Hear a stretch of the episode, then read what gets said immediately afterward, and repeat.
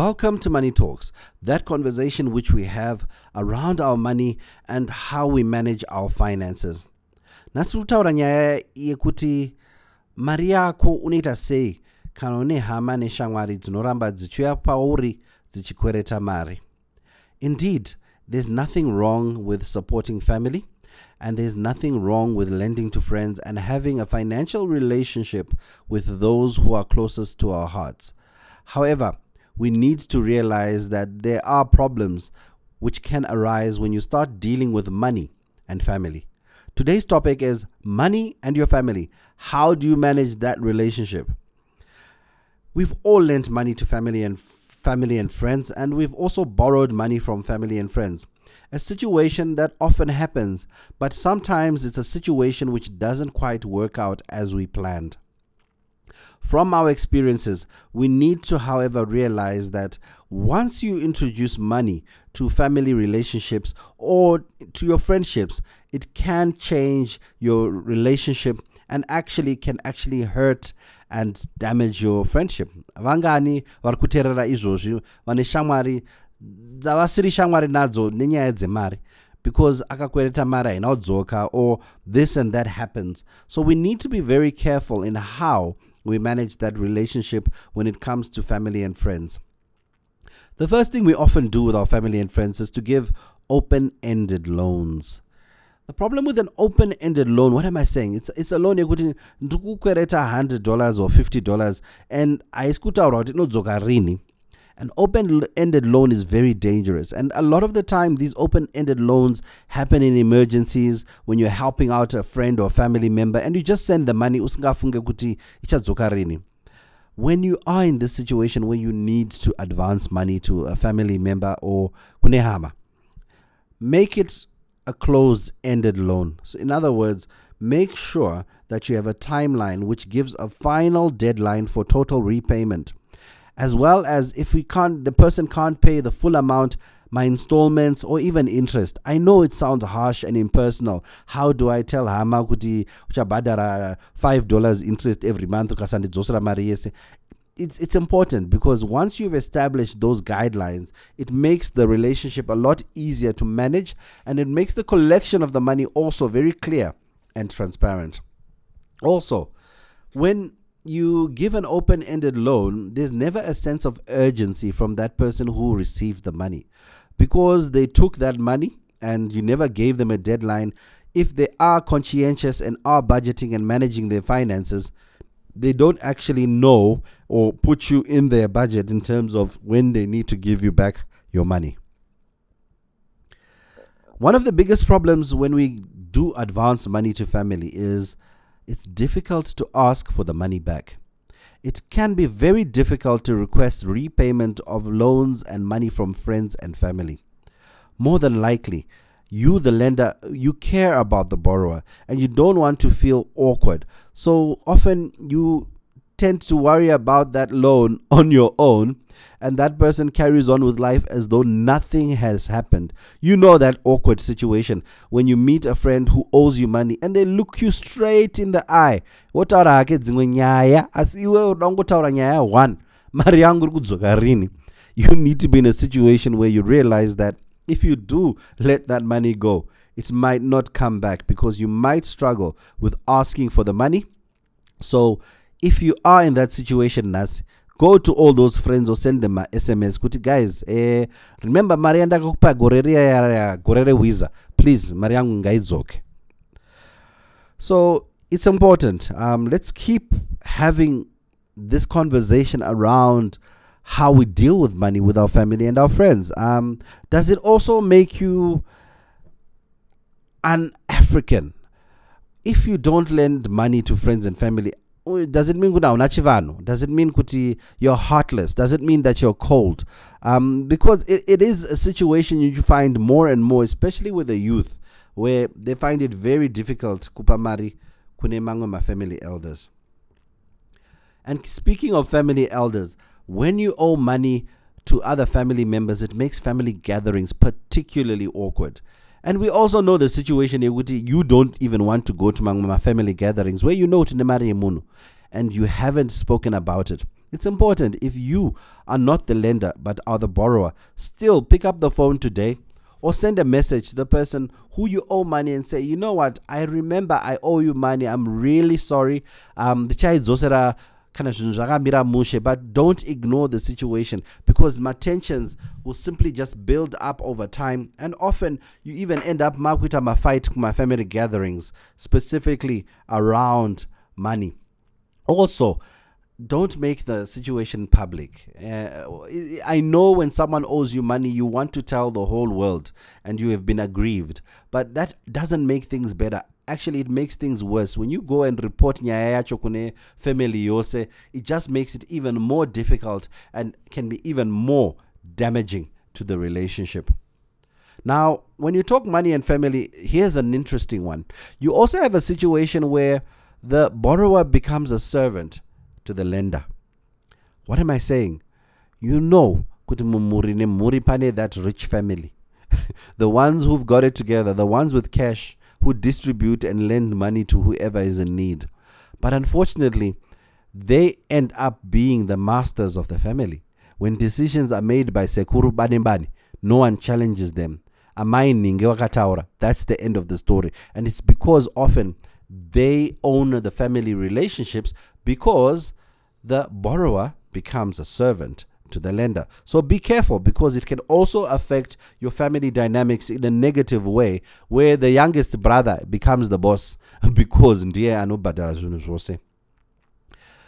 When you do have the situation where you've lent money, don't make the mistake of adding to the problem by giving out more. When the borrower asks for more and they owe you money, stand your ground. I know it's difficult, but you might need to do this for your own personal sanity and also to protect the relationship in the family.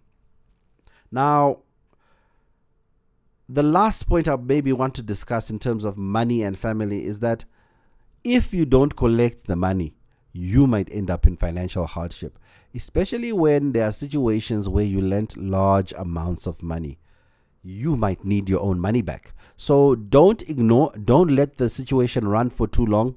And yes, I do think that there is a fine line whether you charge family interest for money money they borrow from you, but sometimes you need to decide whether you want to charge interest. And often, if you do start charging interest, it might actually become a deterrent for future borrowers visiting you. The last point if you don't manage your money and your relationships, you could lose the relationship. And I think that's perhaps is the reason why we're having the conversation today. That if you do start lending or releasing money from your hands to family and friends, you're opening a door which can ultimately have the unintended consequences of ending that very relationship if not managed well. I believe that us as Zimbabweans, we need to support each other financially, but sometimes we need to also realize that individuals are not financial institutions. So if you're not prepared or able to plan or to give money knowing how you collect it, or if you're not the kind of person who borrows money and is able to repay it, try and avoid putting that situation between you and your family and friends.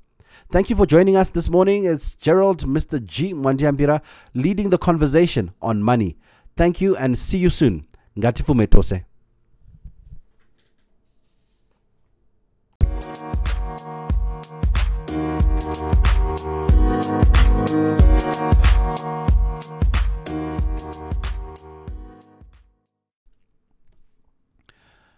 Welcome to Money Talks.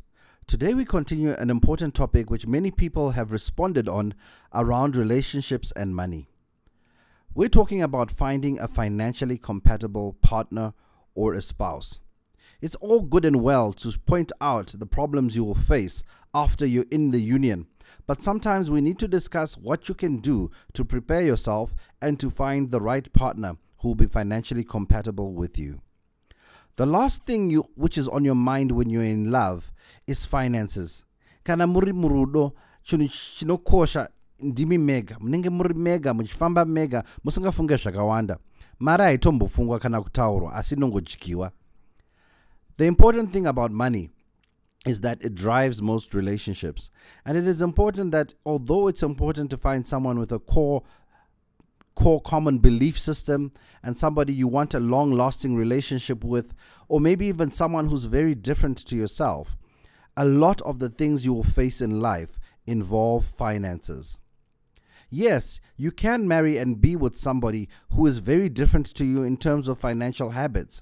You can have a partner who is a frugal partner or a partner who is a shopaholic. Remember, the money behaviors and the money personalities we have already discussed. However, you cannot ignore the topic of money. Even if your financial behavior is better than your partner's, or you believe that in your relationship you know how to handle your finances, it is important that as you enter and start your relationship, you start having discussions around finances. One financial decision which is often ignored is that of how many children are you going to have. Indeed, many partners believe that it's not an important topic. However, when you consider the cost of raising one child can be in excess of $100,000 in terms of from age 0 to 18, you need to realize that each child can become a very expensive financial decision. What you must also realize is that if you find discussing finances makes you feel uncomfortable or unromantic, it is important to definitely address these issues before you commit. Sit down with a financial planner or a financial advisor to try and get the right advice in terms of how you can find ways of discussing money freely without feeling necessarily uncomfortable. The next question you should ask yourself is really kana takasiyana tisingafambe tose panyaya dzemari tochata here. Kana kuti ndomuroora here musikana wacho. Kana ndichiona kuti anoda kungodya mari inini handina mari. Kana kuti the other way around murume wako is uncontrollable when it comes to finances. Is it still worth going through the marriage or the relationship? This ultimately is up to you of course because when you look at the example of children we spoke about many people decide to take the risk and marry someone even though they haven't really discussed the number of children and are willing to take the risks. However, remember that financial issues are not just the issue of children. It's also important to understand how much debt your partner has because ultimately, by joining and becoming one estate, you are joining into their debt and you're ultimately joining into their financial habits. How do you know if you and your partner are financially compatible. It is easy to find out if your partner and yourself are financially compatible, and there are a few exercises which you can engage in which will assist you in knowing if you are ultimately a match financially. The first thing I would suggest is sit down with your partner and get pieces of paper and prepare a fictional budget. In your fictional budget, I want you to put down all the categories of things which you believe you will spend in your fictional household rent or mortgage or shopping, groceries, food, school fees. Just prepare a budget which has the same topics. But once you've done the topics together, go away into separate rooms. Fill in the numbers of how much you expect to spend in each category in each month. Then sit down together again and share your results. You will be very surprised because you will have to discuss huge differences many in many cases in your budgets. This is the first step in terms of building your financial union and taking your relationship a step further in terms of how you manage your money affairs. Another thing you can do to discover if you're financially compatible is simply engage in premarital counseling. And I'm not talking about the premarital counseling, which necessarily takes the spiritual angle or the religious route. I'm talking about going through premarital counseling with a financial planning professional. This will go through a similar exercise to what we've already discussed, but go a little bit deeper in terms of asking the questions and make you start to see each other's money personalities and money behaviors. There's nothing wrong with being different, but you need to be able to manage decisions when you are together. You need to be able to talk. Communication is one of those premarital counseling skills which transcends every category, regardless of whether it's money or whether it's relationships. You need to be able to talk to your partner. And it's important that you and your spouse are able to freely discuss your feelings and attitudes towards money. Remember, our feelings and attitudes towards money were often built from our childhood. Wakakura say, makakura mune mari here kana kuti wakakura uchiziva kuti mari haikoshe kana kuti kwauri mari inokosha kukunda zvimwe zvinhu zvose muupenyu you need to be able to express yourself because these thoughts and feelings can ultimately sometimes make or indeed break a relationship. Another important question to ask yourself in terms of your com- financial compatibility is Are you willing to listen and take advice? It's important to realize that even somebody who's trained and is an expert on money needs to be able to know their limitations. If you, as a unit, understand your financial limitations of your knowledge and abilities, you will go far in your finances. Because if you look at all the wealthy people in the world, they have plenty counselors. But at the same token, in the multitude of counselors, sometimes there is lack of wisdom. So you need to be able to find good advice and stick to good advice. And finally, the biggest test, I guess, which you can take in terms of understanding each other's financial compatibility before you're married is through your wedding budget. When you are planning a wedding, you're supposed to operate with a wedding budget and not a wedding wish list. The difference is that those who plan a wish list want everything and anything under the sun, and they want the perfect wedding. And this sometimes means that you end up making the wrong financial decisions you need to pay attention to being able to stick to your wedding budget because this is ultimately the thing that will sometimes be a key indicator of how your money affairs will be dealt with in your relationship. Well, this is me, Mr. G, signing off on Money Talks. I hope this helps in helping you find the perfect partner, somebody you can be financially compatible with. See you soon. Ngati fumetose.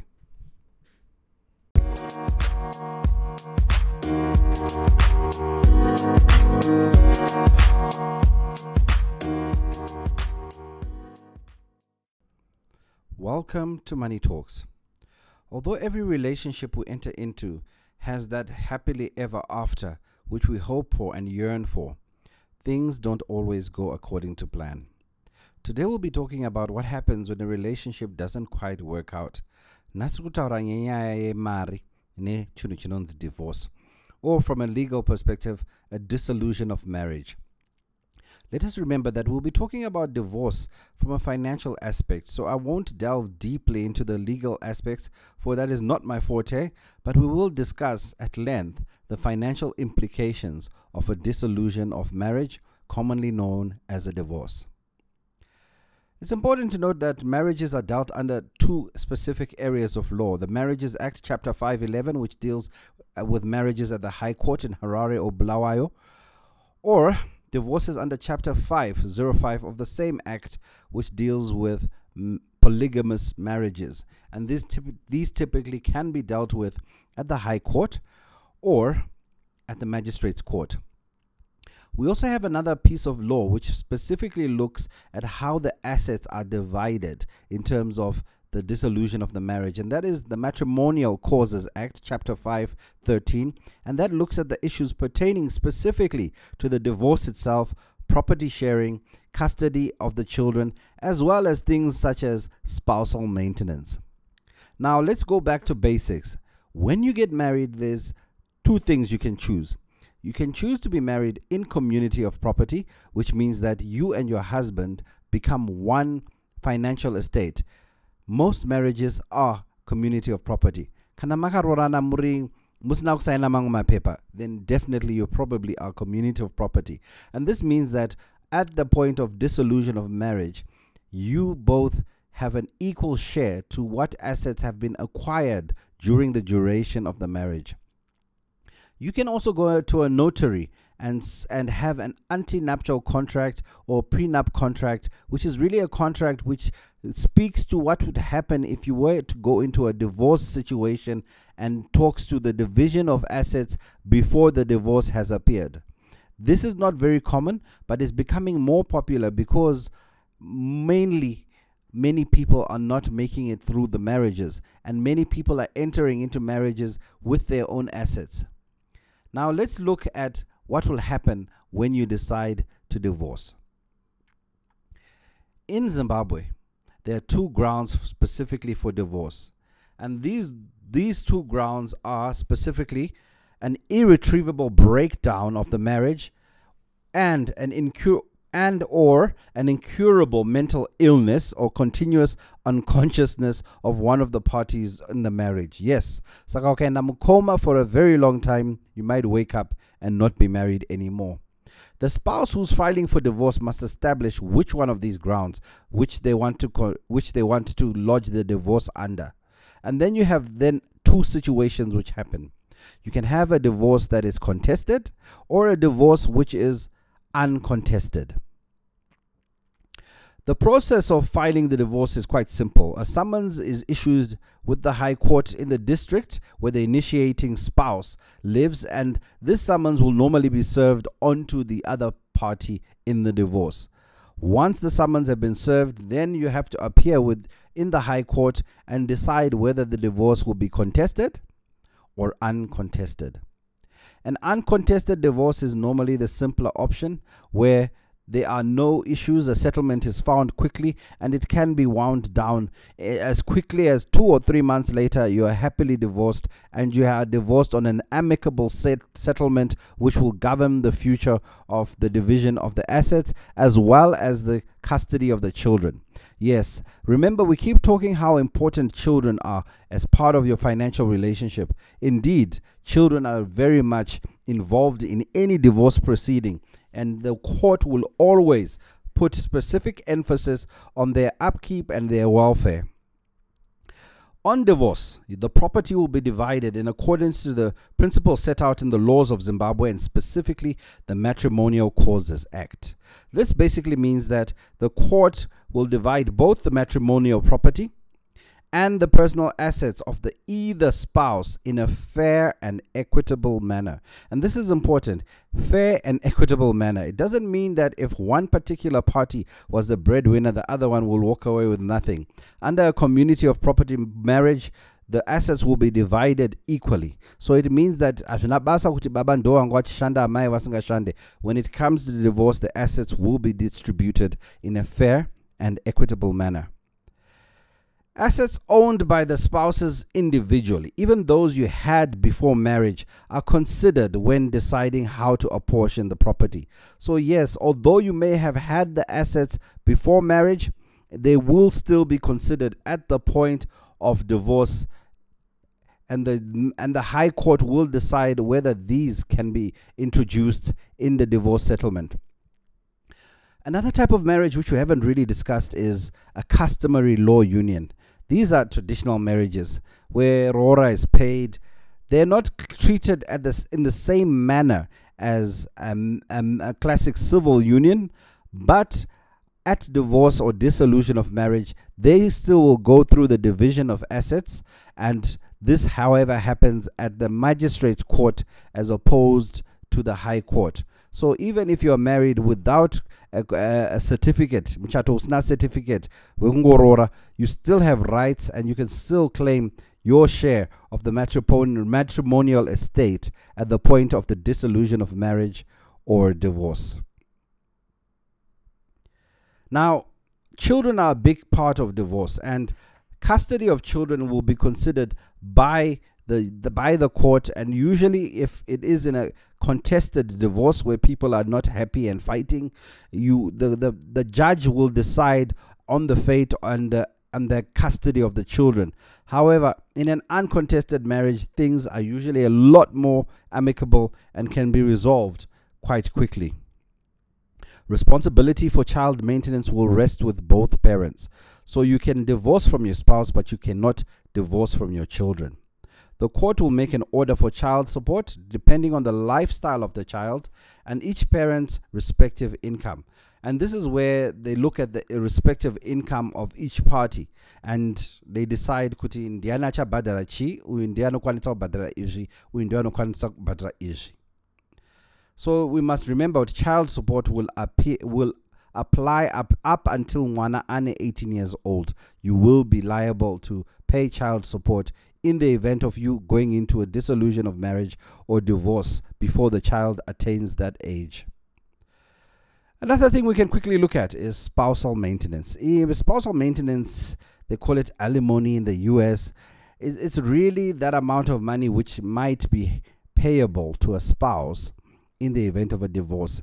A classic scenario is where you're dealing with a housewife who had given up her education prospects and looked after her family, and she's in a divorce situation and she needs to be kept in terms of her own personal upkeep.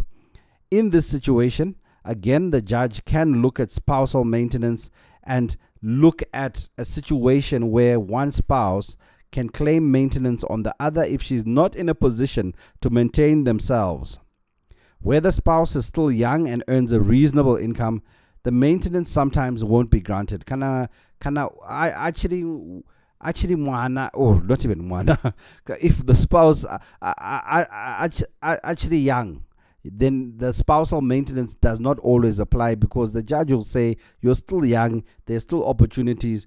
You can basically still find ways of looking after yourself. So while it is solely the court that will finally decide and grant a divorce order, or they call it in legal terms decree nisi, parties can agree on issues such as property sharing, custody of the children, and maintenance. This agreement will always be binding, and the court can actually consider their views if they don't agree sometimes uh, in the agreement on the agreed settlement by the parties, i.e., it may not be fair in the eyes of the law. So, we've talked about it. The courts are very consistent also when it comes to sharing property in, in, in customary law unions because they use what is called unjust enrichment. Okay, so we're saying that you cannot enrich yourself out of the marital union, and that's where things like inherited properties and assets which were there before the marriage sometimes become excluded as part of the actual final divorce because if you have inherited in by a family you can't bring it into a divorce and give it to someone wawakarora asingazive kuti imba iyoyo yakabva nekupi pamwe yakabva kunana sekuru and sometimes pamwe imba iyoyo it's got joint ownership with other siblings. So there are instances where the high court and the judge will exclude certain assets from before the marriage or assets which are inherited during the time of the marriage. The divorce is supposed to be fair and equitable and therefore normally will look at the assets which were acquired by both parties during the marriage.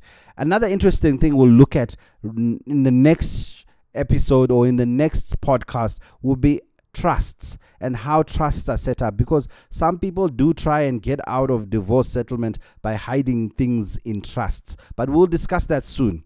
From me mr g gerald mwandiambira thank you for joining me on money talks. Ngati fumetose